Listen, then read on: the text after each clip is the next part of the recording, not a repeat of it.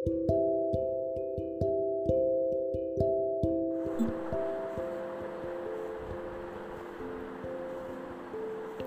friends.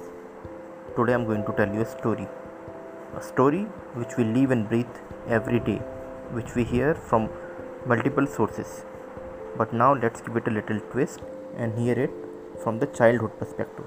A story which all of us have heard in our childhood. Here it goes. Once upon a time, there was a boy who, for fun and for prank, used to scream, Sher, Sher, Sheraya. When the villagers came running there was no lion. Basically he was trying to prank and garner attention.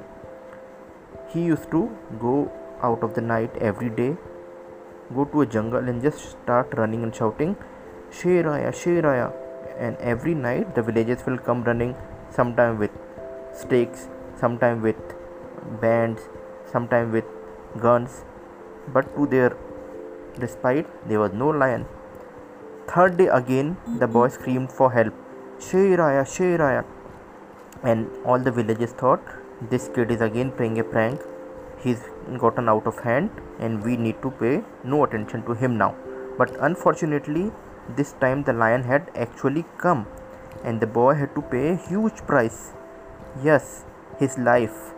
The boy was eaten alive by the lion.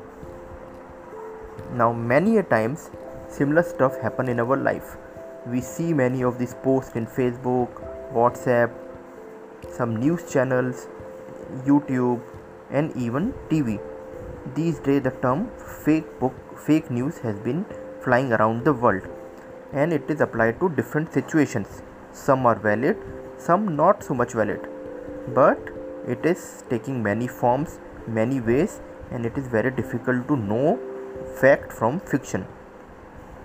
I will now speak about a little game which we call the whisper game effect.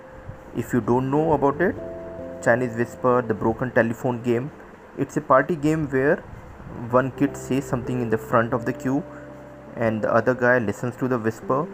Then he try to repeat the sentence to the kid next to them and then they whisper it to the next child and so on at end of the line the message is spoken out loud by the child in the last of the queue. The sentence invariably changes in shape, form, and message and end up coming up as something ridiculous and everyone laughs off it as a joke. But in all sincerity, this is what is happening to us in the real world.